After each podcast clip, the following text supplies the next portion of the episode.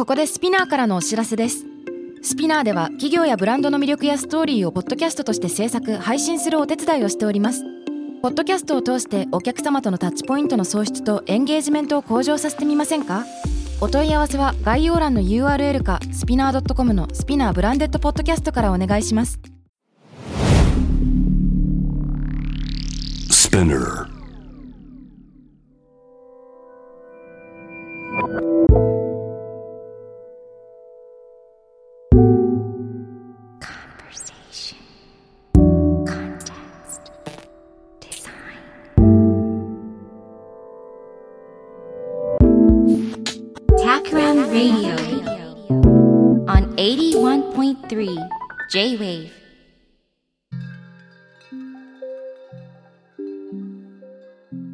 渡辺幸太郎がナビゲートしている J-Wave Takram Radio ゲストは先週に続いて横浜美術館主任学芸員の木村恵理子さんです。よろしくお願いします。よろしくお願いします。さて先週ですねそのキュレーターとしての働き方美術館の、えーお仕事そして未来に向けたその潜在的な価値を届けていくことという話を伺ってきました。で今週はえーもうちょっとあの現代社会とのつながりというところに一歩踏み込んでいきたいんですが例えばアートと資本主義とかねアートとビジネスみたいなのが一つあるかなと思ってます。あのーこれいろんな切り口あるなと思ってて僕自身よく触れているのはビジネスの世界ではデザイン思考とかアート思考みたいな形で今までのロジカルシンキングとは異なるまあ、右脳的なと言いますか、クリエイティビティを重んじた一人の考え方みたいなのをいかに取り込んでいけるかみたいなのが、ある種態度とか、まあ、ノウハウというところで取り込まれてるな。あと、もうちょっとアートの世界で言うと、企業とかブランドとアーティストが一緒に働く。例えばスポンサードするとか。で、その資本主義っていうような全てを包摂するように見えるこの力と芸術の関係って今後どうなっていくのか、みたいな、まあそういう結構でっかいテーマが一つにあるなと思ってます。あの、この辺のテーマについて木村さん、どのあたりが特に今関心事でしょう？うん、非常に大きい課題なので、うん。本当いろいろなアプローチがあって難しいなと思うんですけれども、一つ、まあ、そのテーマをお聞きした時に思い出したのが、うはい。今そのいろんな、えー経済の仕組みというのがその私たちもその自分がやっている仕事にうん。直前まであったあるリソースがやってきてでそれ自分のところからある次の人たちのところに届ける、まあ、そういう仕事の仕方っていうのが多いんじゃないのかなと思うんですよね。例えば物を売るというのであれば製造者から商品が自分たちの手元に届きでうんそれを消費者に渡すとか、まあ展覧会も同様でいろんな展覧会を作るために作品を輸送してくる。あるいは壁を立てていろいろ会場を作り込むっていうようなものものが集まる人が集まる。そしてそれがえー需要者である鑑賞者来場者に対して提供されるっていうような、まあ、そういうこう中間的な役割っていうようなものが社会の中のかなりの特に都市部に住んでいる人たちの仕事の大半だと思うんですけれどもそうするとでもそれぞれのものがもともとどこからやってきたものなのかっていうこととかを自分の一個前よりもさらに前まで想像を巡らせるっていうのがなかなか難しいしあと見えなくなってきつつあるっていうようなところも、えー一つの課題としてあるんじゃないのかなと。例えば今、まあ、いろいろ特に例えば医療を作る方たちなどはその、えーいろんな国海外の工場などで作られている時にその海外の工場の労働環境がどうなっているのかっていうようなことが、えー話題にされたりっていうようなことが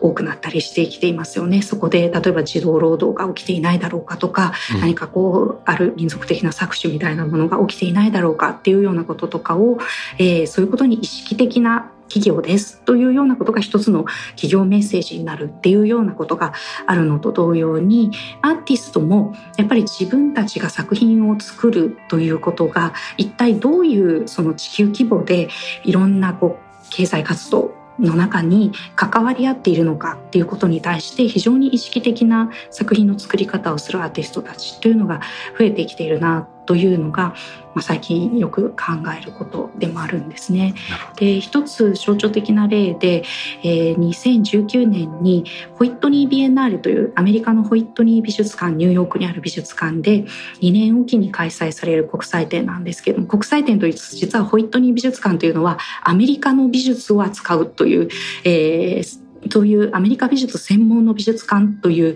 立ち位置でいるのでそのホイットニー・ビエンナーレはアメリカの美術を紹介するというのを続けている展覧会なんですが、うん、そこに出品する作家たちが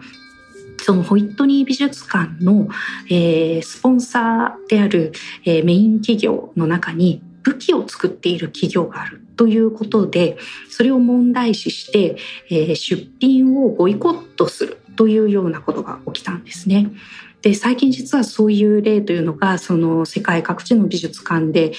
時々起きているんですけれどもこの美術館には一体どこからお金が来ているのかということをアーティストたちが問いただすようになってきたと。で結果として実はまあホイットニー美術館のその展覧会は、まあ、あの美術館と、えー、スポンサーとそして作家たちとのまあいろんな調整の結果、まあ、ここで使うお金はその企業とは関係のないお金ですよということを証明する形で、えー、作家たちも参加するということが起きたんですあの実現したんですけれども、うん、その中の一つのアーティストのコレクティブの中にフォレンティックアーキテクチャーという、まあ、建築家も含むようないろんなあのアーティストのコレクティブあと研究者も含むコレクティブが、えー、ビッグデータを使ってそのインターネット上にあるさまざまな映像を全部解析していくことで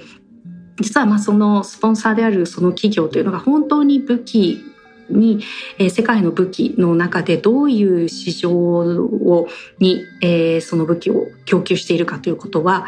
公には語られていなかったんだけれども、うん、実は、まあ、いろんなそのテロ組織が使っている武器の中にそれがあるということをそのいろんな YouTube とかそういったあのオンライン上にあるいろんな映像や画像のソースを解析することによってえ解き明かしていくというようなことを作品として提示するっていうことがそのホイトニ・ビエンナーレの中でも実際行われたんですね発表されたんですね。でそのように、まあ、その一つの展覧会っていうとなかなか私たちそこからいきなりその政治のことだとか世界のいろんなあの経済のことだとかと直結しているとは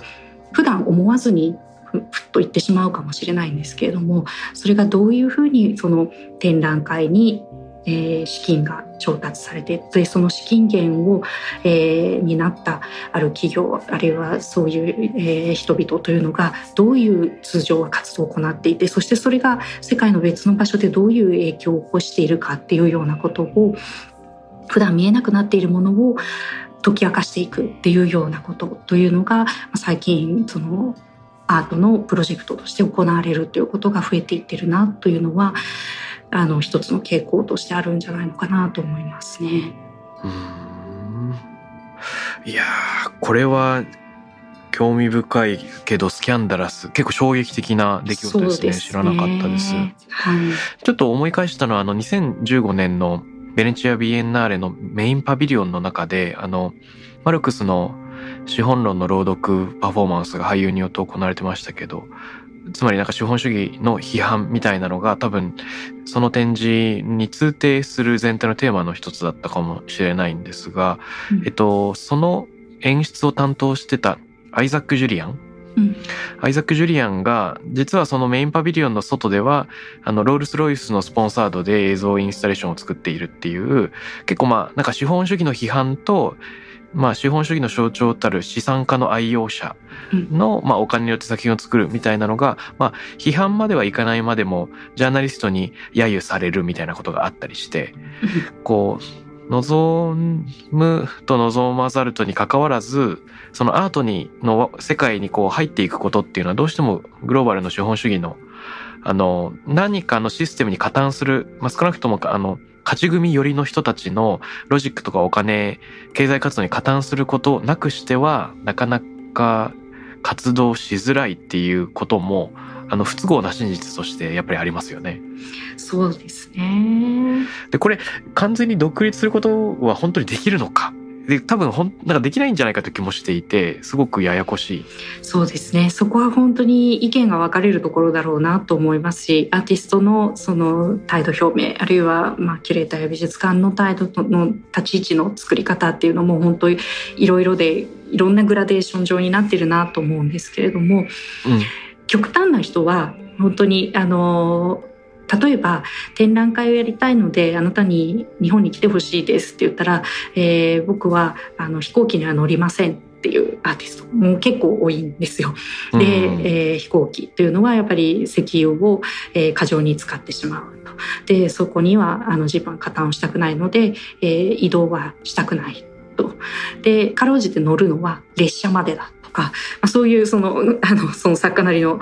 あの自分が消費して良いエネルギーっていうものに線引きをしているあのアーティスト活動をする作家っていうような人たちもいますし、まあ、要は過剰に移動しないで自分の作品を作る時にはリサイクル可能な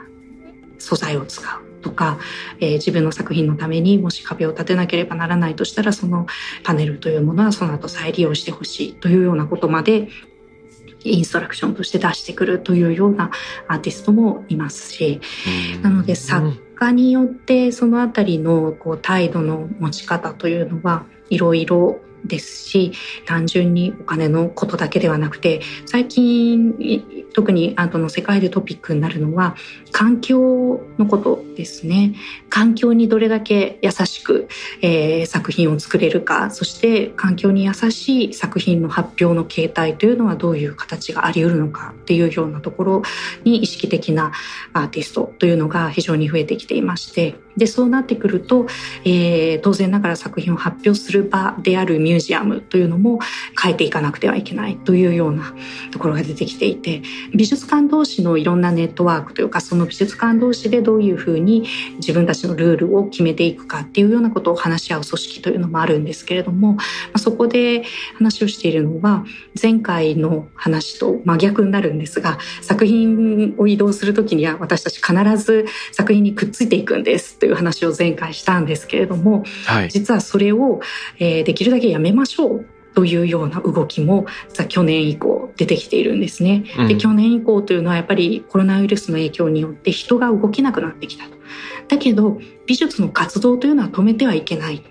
で、えー芸術文化的な活動というのを止めないためにはどうするか。やっぱりその小さな規模での展覧会であるとかその地域のローカルな人たちに向けて作品を届けるということは重要だと。でそこに世界中の作品を運んできて見せることはできるじゃないか。でそうすればパリのルーブル美術館にみんなが毎年何百万人という人が移動しなくてもその作品が世界中に作品だけ輸送されてくれば、えーその作品をパリへ行かずとも見ることができる世界中の人たちがそういうふうに発想を変えていかないといけないでその時にネックになるのは、えー作品の安全性を担保するために人が必ずくっついていくという今の制度を、えーシステムを変えようというような話し合いを今始めているところなんですね。でそのためには同じスキル、まあ、同じ作品を扱えるスキルというのを世界中の人が共有してないといけない。うん。でこの国に行ったらこの作品はこう扱われちゃう。この国に行くとこの作品はこう扱われちゃう。扱い方が変わってしまっては困るのでそこをやっぱり扱いを共有共通の技術にしていかないといけないね。というような話になっていくというようなところがあって今美術館同士もどうやったら、えーまあ本当環境に優しくだけどあの芸術活動を止めないというようなそのバランスをいかに取っていくかというような話し合いをスタートさせているという段階にあります。うんなるほどですね。これすごく難しい問題だなと思うのは個人の行動活動と、えっと、組織の行動活動でちょっと差があるんじゃないかなと個人的には思ってましてその例えばある人が飛行機に乗らないっていうのはあの多分すごくう自由な意思でそれはもちろん OK だけれどもそれをひとたび他の人に、まあ、押し付けるみたいなことになっちゃうとどうしても分断が生まれちゃいますよね。で例えばさっきの例だと海外に行くときに飛行機をたくさん使うと環境負荷がかかるっていうのは当然わかると。でもだから海外旅行に行くなとかフランス旅行をするなというふうにあの他の人にはなるべく言われたくないというかまああの個人の自由とか人権とか尊厳みたいなものはもしかしたらあるかもしれない。だからどっちかというと海外に行くことが悪いっていうよりも現在のシステムに限界があるっていうことの方がまた本質なのかなと思うんですね。で自分一人の力でフランスに行くことがどうしてもできないので飛行機なり何なりの機関に頼らざるを得ないという意味ではやっぱり組織団体企業側例えばこの場合だったらその移動手段を提供する側なりそのミュージアム側がシステムチェンジに向けて別の案というかねオルタナティブを提示するっていうことが、まあ、一番前向きだなと思ってまして今みたいにアート作品側を移動させることでアートのための移動っていうのは必ずしもなくても人がちゃんと芸術文化に親しめるっていうのは素晴らしい方法だなと思っていてその個人の選択肢が増えるっていう時代になってくるといいですよね。まさにおっしゃる通りだなと思います。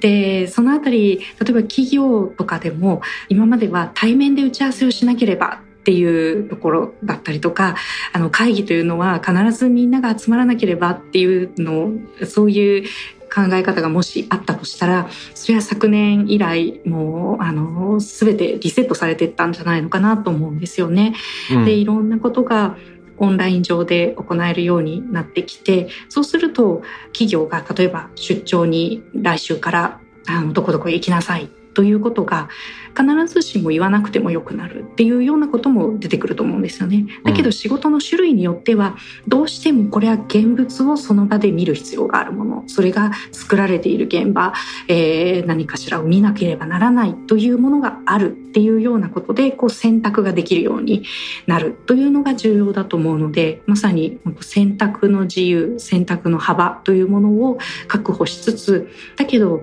今まで何でもこうじゃなきゃと思っていたものというのを一度考え直してみるっていう意味では、まあ、いい時期に来ているのかもしれないなと思います。うんここから関連してまあ、あの思想関連なんですけれども政治的な正しさ倫理的な正しさいわゆるポリコレと芸術作品の活動についての木村さんの考えも伺ってみたいなと思うんです。というのはこの前印象に残ったのがマコーレ・カルキン主演のホームアローンって90年代初頭にありましたが、ホームアローンに亀尾出演でトランプ大統領が出ている。けれども、ホームアローンの描きたい世界観とトランプ大統領の相性があまり良くないので、映画の中から出演シーンを削除するっていうようなことをその制作者側が行うっていうような話があったり、でこれってなんかあの作ってる側がやりたいっていうんだったらまあわからないでもないが作品自体の改変がどんどん起こるっていう世の中になったらちょっと歴史的なエビデンスが失われていくっていうことになっちゃったりしないかなとかちょっと気になっています。例えば手塚治虫の漫画とかを読んでいると奥付け付近になんか注釈として人種差別に感じられるような表現が含まれています。それは言葉なり絵の中に含まれていますが、当時の時代背景の中でこういったものが生まれてしまい、作者には必ずしも差別の意図はないと思いますが、作品を尊重してこのままとさせていただきますというような注釈が、例えば入ってたりしますよね。で、おそらく今の世の中の動きは、このような注釈では足りないと。そういった表現はそもそも差別を助長するとか現状を肯定するという力を持ち得てしまうので、こういったものを、まあ、書き換えていく必要すらあるんじゃないかっていうそういったまあ主張が片やあると。でこれが表現の限界を決めてしまうとか過去の表現を改変するってことになっちゃうと芸術とは何ぞっていうちょっともやっとした気持ちが湧いてくるわけなんですが木村さんはいかがでしょうか？はい、そこに関しては本当にあの難しい問題をいろいろとはらんでいるんですけれども、うん、一つ、まあ、象徴的な例としては例えばうちのコレクションの中には、えー、ヒットラーが写っている写真作品というのがあるんですね。はいまあ、そういうことっていうのはたくさん美術作品の中には起こりうるわけですけれどもだけどもちろん私たちはそれを作品として所蔵し続けているしで、えー、場合によってはそれを歴史的なあのいろんなその20世紀の出来事を紹介するような展示の中で展示することというのもあります。だけどえー、それはやっぱりその歴史を知るという知る権利をきちんと担保するためのことでありそれを展示することが何か私たちが、えー、ヒトラーを来賛しているとか何か彼の考え方を肯定しているということとは違うという前提が美術館という場では成立しうるということを私たち信じているからということを行っているわけですけれども、うん、美術館というのはそういう意味では一般社会とは違う場所であるという前提条件が成り立っているからそれができるなとも思うんですよね。うん、でそういう前提っていうのは非常に重要だなと思っていて。なので例えばテレビでは放映できないあるいはインターネット上で公開はできないけれども美術館の中では公開できる映像というものもあるですね。で例えば単純な話で、えー、YouTube にはローカル YouTube の会社が決めているルールというものがあって例えば暴力であったりとか、うん、あるいは何か体液とかそういったものが見えているとかあるいは身体裸体がさらされているとかそういったものはアップすることが禁止をされているというようなことがありますけれども美術作品の中ではそれは、えー、登場しうるし、えー、そのことでだけどそれは表現として必要なもの要素としてそこにはあるということを認めれば私たちは展示をしますしだけどその時には展示空間の中にはこの先には刺激的な表現がありますので了承の上入ってくださいというような合意形成のためのメッセージをかけたりあるいはもっと過激なものの場合には、えスタッフが立って、え中に入る人と、えに説明をした上で入ってもらうというような対応をする場合もありますし、うん、性的な表現の場合には年齢制限を設けるというようなことも行ったりする。だけどそこで重要なのはやっぱり合意形成がされているっていうことだと思うんですよね。うん、でそれはその差別的な表現が残ってしまっている過去の作品であっても同じだしいろんな経緯あり得ると思います。例えば犯罪を犯した人の作品というのをどう扱うかっていうようなこともあり得ると思うんですよね。でそれを見せてはいけないと言ってしまうとやっぱりそれはそれで表現の歴史というもののある一部分を隠匿してしまうことになってしまうと思いますので、うん、やっぱり私たちの役割としては歴史を覆い隠すのではなくて歴史を歴史としてきちんと扱うっていうことが重要なんじゃないかと。でそれをその考え方に賛同なのか反対なのかということではなくてこれがこういう歴史として私たちが歩んできたものとして存在するのだということを知ってもらうということがまずは重要なんじゃないのかなと思っているんですね。だけどそういう場というのはどこでもありではないだろうだからやっぱりそれを道端にストリートで誰でも見られる環境で何の文脈もなく晒してしまうことは問題だけれどもきちんと合意形成がなされた場所それは教育機関であったりミュージアムのような場所であったりそういった場所においては、えー、合意形成の上できちんと隠匿せずに表明されるっていうあのそういう社会の中でのルールっていうのが必要になってくるんじゃないのかなと思いますね。だからそういう意味ではむしろこれからはそういう教育機関の役割だとか、えー、まあ、あるいはある種の出版活動のようなことであるとか美術館ミュージアムのような場所というものの持つ意味っていうのがより大きくなっていくべきなんじゃないのかなというふうに考えています。ポリティカルコレクトネスの時代だからこそむしろ美術館の中で合意形成を伴う通常の領域を超えた表現っていうのが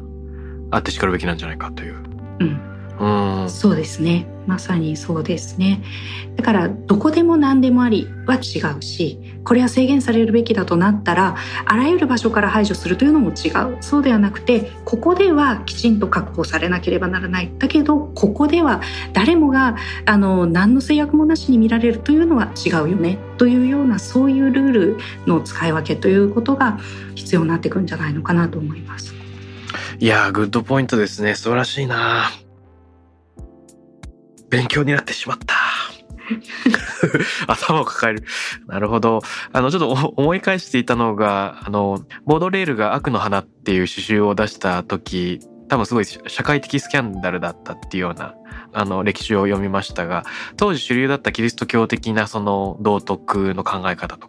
かに対する会議を出すとかね自己嫌悪を大っぴらにその出版してしまう性的興奮ないし麻薬っぽいその甲骨みたいなものを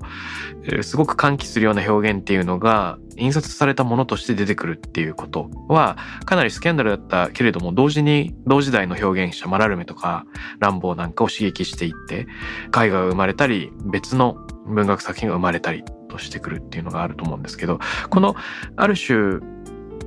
万人に受け入れられないからこそ深く誰かに刺さるっていうような表現がいつの時代もあるのかなと思ってまして誰かにものすごく深く刺さるものは得てしてスキャンダラスであるっていうことになっているのかな。この事件性と表現の関係っていうのはどういうものなんでしょうね。そこは私は直接関係はないと信じたい方なんですけれどもあの、まあ、たまたまそういうものが素晴らしい作品の中に含まれていた。あるいはでもやっぱりあの場合によってはあり得る。例えばあの小説なんかの場合には殺人事件が起こらなければこう発生しない人の心の動きとかっていうようなものもあるわけですよね。現実の世界での殺人事件は起きてはならないことですけれどもだけどもしそれが起きたとしたら人間はそこには悲しむ人がいる。あるいは怒りを感じる人がいる。そういうことがあるという感情をあのシミュレーションして知るということは重要なんじゃないかと思うんですよね。だから、うん、そうすることによって現実に起こったらこんなに大変なことになるのだということがわかる。それを想像できることになるわけなのでそういう意味でやっぱり芸術の活動というのの中における過激な表現というのはある部分で人のイマジネーションがそれによってリアルに喚起されるとしたら一定の役割を持っているという部分はあるんじゃないかと思います。でもそれを現実に起こすのは違うんだっていうことをそれは学ぶための手段として考えるべきなんじゃないのかなと思いますね。うんなるほどなるほどそうですよねやっぱり人のイマジネーションが喚起されるっていうのは本当に大事だなと思ってましてそれは芸術だけでなく僕デザイナーの仕事をしていると一つのデザイン活動ってやっぱり、えー、と一人で行うっていうよりも団体で行うことが多くて企業でやるとか新しいお店を立ち上げたい人が仲間を集めて、えー、といろいろ議論しながら世界観を作っていく。でその時にもちろんリーダーがいたりクリエイティブのリーダーシップを取る人がまた別にいたりとかいろんなパターンがありますが誰しもたった一人で作るわけじゃないっていう特徴が、まあ、デザインにはあるなと思っていて。である人がポロッと言ったアイディアに時期的に触発されるというよりもそれを聞いた誤読？自分自身の解釈によって全然当初と違った発想が生まれてくるなんかその誤配や誤読の中にこそあの素晴らしいクリエイティビティが潜むきっかけがあるなと思ってるんですよね。だからあの面白い作品が持っている奥行きとかレイヤーがいろんな人にいろんな想像を喚起するように日々の生活やデザイン活動の中にもそういった刺激の種はたくさんあるなと思っていてで個人的には美術館の外にもそういう刺激を感じられる場を作ってみたい。それが生活や仕事の中でもたくさん感じられるようなチャンスを作れないかっていうのを個人的な問題意識にしたりしています。まさにそうまさにデザインの役割ですよねその社会の中でのいろんな気づきのためのきっかけを作っていくっていうことっていうのが、うん、やっぱりあるからこそ私たちの生活が豊かなものになっていくんだなという感じがします。そうですよね。あのそういえば最近ジャーナリストの尾崎哲也さんのあの現代アートを殺さないためにという本を読んでいたんですけれどもジャーナリストでありアートプロデューサーである尾崎さんか。あの本文の中にこういう一節があってちょっと一瞬引用してもよろしいでしょうか、はい、アートは境界を広げるためにある。世界を豊かにするためにある才能あるアーティストは我々凡人が想像すらできないことを形にして体験させてくれる。ここで豊かにというのは政治的に正しいことに限らない。欲望妄想狂気など一般的には害悪や毒とみなされるものも含まれる。害悪や毒を肯定しろというのではない。アートは世界にはあらゆるものが存在しうるという事実を提示し我々にその事実を認識させることによって我々の世界観を拡張する。というような。でこの豊かにというのは政治的に正しいことに限らない。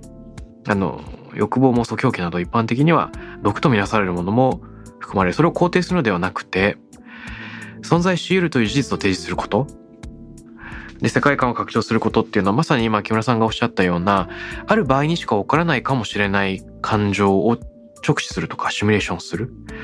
それを知ることによって人間自体についての理解を深めたり自ら考える。時間を取る。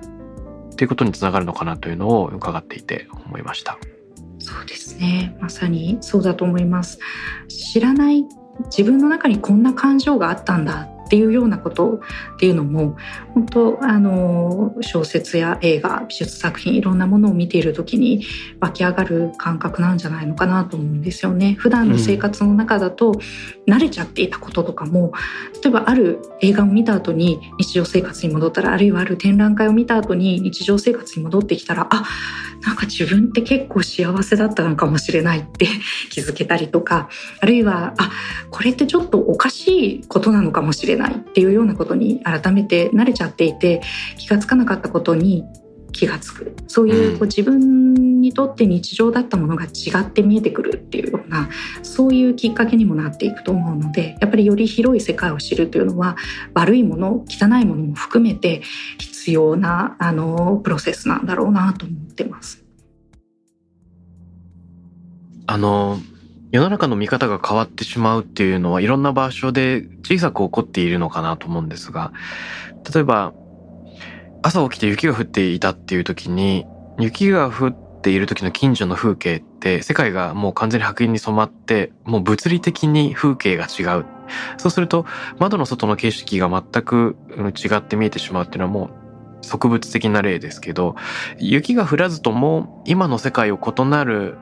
角度から見る方法がもしかしたらあるかもしれなくて一番のそのきっかけがミュージアムであり自分自身が対峙した解釈をイマジネーションで広げていくっていうことなのかもしれないですよね。そうですねまさにそうだと思います。うん、あの例えば日本の風景っていうのもあの都市の風景ってそんなに綺麗だとあんまり思ってなかったりもするんじゃないかなと。私なんかは自分の身の回りのあの東京の普通のあの繁華街だったりとか自分が住んでる街っていうのがなんか特徴がなくてつまんないなとかって思ったりもするんですけれども、うんうん、外国旅行して帰ってくるとあ意外とこんなところに緑があったっていうことに気がついたりとか自分の家の周りの取るに足らないと思ってたものが風景が本当に違って見えてきたりとかっていうこともあり得るしあと例えば森山大道さんが撮った新宿の写真とかを見ているとあ新宿ってこのごちゃごちゃしたところの中にそのカオティックなところがすごく魅力なんだなとかっていうようなことを改めて気づかされたりだとかなんかそこにこう渦巻く汚いものも含めたエネルギーみたいなものが時々ちょっと太い通しく見えてくるとか。で逆に写真を見ているはずなのにそこにいろんな音が聞こえてくるように感じることもあったりとか、うん、何かこう自分の日常生活の中からはこう見えなくなって聞こえなくなっているものっていうようななことが再び喚起されるっていうことでこう普段動いてない脳のある部分が突然動き始めたような感覚になることっていうのがあったりもするのでそういうこういろんなタイプの分かりやすい感動とかはなかなか起きなかったりするのが美術のあのあるあるなんですけれどもそういう分かりやすい感動ではないけれどもいろんなこう発見とか刺激みたいなのが散らばっているっていうものなんじゃないかなと思いますね。そうですよね。あの、今おっしゃったような海外旅行、海外出張から帰った後日本を再発見するっていうのは僕自身もよく感じますが、やっぱりいつも海外に行けるわけじゃないし、コロナになって余計そうなっちゃったので、海外に行かずして都度日常生活を活かする必要が、まあどういう方法で得られるのかっていうところですよね。毎日をいかに異なる目線で見つめられるか？だからもしかしたら人はスポーツをするのかもしれないし、副業に勤しんだり、茶室や美術館に出かけたり、映画や漫画に没頭したりするし、で、おっしゃるようなその分かりやすい感動じゃないっていうのもその通りだなと思っていて、僕自身はその分かりやすくない感動が何だったんだろうっていうのをもやもや持っておくのは結構好きで、あの、じわるものというかボディーブローのように、だんだんと意味を結んでいく、後からはっと再発見できるようなものに出会う時の方がなんか脳の中が気持ちいい気がする みたいなのがありますね。そうですよね。なんかあのちょっとうがった言い方をするともうボロボロ泣くような感動をするようなものに出会った後ってやられたみたいな気持ちになったりもしてなんかその作り手にうまく乗せられてしまったみたいな感覚になってしまったりもするのでこの作り手が気が付いてないかもしれないけどここが面白いんだよねみたいなところを発見する方が自分もそこに介入できたような気がしてちょっと嬉しくなったりとかっていうようなこともあったりしますよね。大事それそうですよねいやいい言葉いただいたな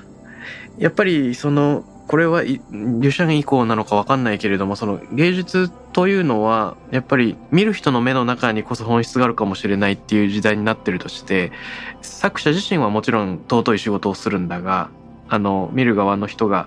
そこにサインをあの解釈というサインをすることで物が一層引き立ってくるっていうのを、実は生活の中で日々体現できるっていうところですよね。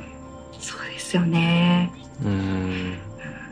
結構私たち美術館にいるとその子どものためのワークショップで、えー、そのスタッフが子どもたちを連れて展示室の中を回ってで、うん、子どもたちと対話型なんですね。でこの作品のこういうところにちょっと注目してみようかこれに何に見えるとかそういうことを子どもたちがあれに見えるこれに見えるみたいないろんなことを発するんですけどそれが本当に思いもかけないようなことを言うんですよね。うん、あの直行見てこう体操している時に手をこう空に伸ばしてる時の自分みたいとか、ん。そんなこと考えたことなかったなっていうような面白い発想する子どもたちがいてでこれはきっと作り手も思ってなかっただろうし大人だったらそういうふうにはこの彫刻を見ないかもしれないなっていうような、うそういう気づきを与えてくれる子どもたちの存在とかもあるのでまああの美術館一般には比較的静かにして、えー、くださいという場所ではあるけれどもやっぱりいろんな人とと会話をしながら作品を見るっていうのもあの大事な経験かなと思いますね。作品と一対一っていうのももちろんそれはそれで一つのいい時間ですけれどもそれを誰かがどう思ったのかっていうのを聞いてみるっていうのも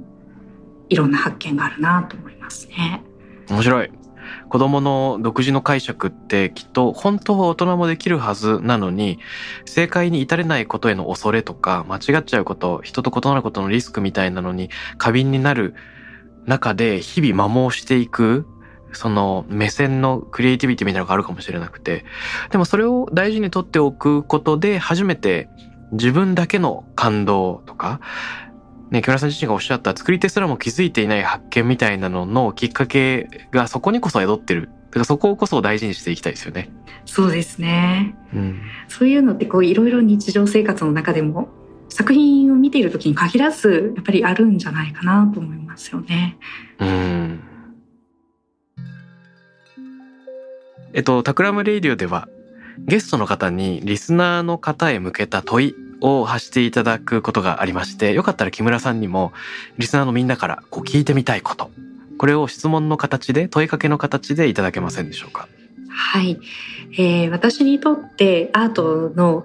魅力の一つに今私たちの価値観の中では無駄だなと思っていることとかあるいは取るに足らない価値のないことだと思われているようなことの中に実はすごく重要なことが秘められてるんじゃないのっていうようなそういうこう問題提起になるようなそういう作品っていうのに魅力を感じることがあるんですけれども皆さんの中で、えー、無駄だと分かってるんだけどまあ、今の世の中の価値観的にはあるいは取るに足らないことだと思っているんだけれどもだけどどうしても気になって仕方がないとかやめられないとかそういったものやあるいは行為とかこととかそういったものは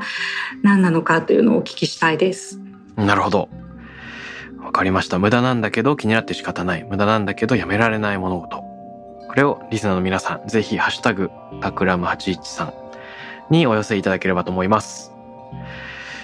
いや今日本当に木村さんの言葉からたくさんいろんなヒントをいただきまして僕自身が興味があること考えてたことを全然違う角度からたくさんこう事例や言葉をいただいてたくさん脳をマッサージしてもらったようななんかすごくありがたい時間になりました。えっ、ともしよければ最後に木村さんからのあの告知とかお知らせみたいなものがあれば伺いたいんですがいかがでしょうか？はい、えー、3月の30日からスタートして5月の5日までになるんですけれどもオンライン上で、えー、国際交流基金が主催するグループ展がありましてその中でキュレーターチームの一人として関わっています。11人の日本を拠点に活動するアーティストあるいは海外にいているけれども日本から海外へ行って活動しているアーティストたちの、えー、サウンドの作品だったり映像の作品だったりというようなものが楽しめる展覧会になっていますそれはご自宅にいながらにして、えー、楽しめる展覧会ですのでぜひこの番組をお聞きになった後にその展覧会国際交流基金のウェブサイトを検索していただくと出てくると思いますので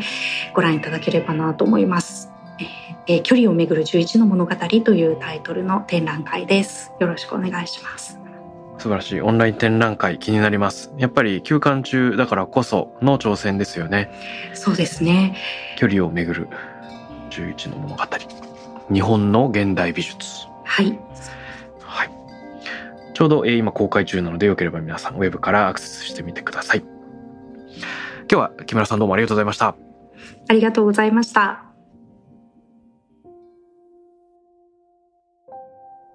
タクラムレイディオに関するメッセージや感想は、ツイッターからハッシュタグ、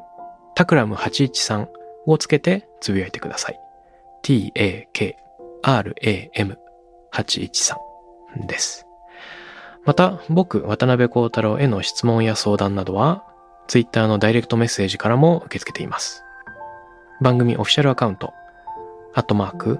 タクラム813をフォローして送ってください。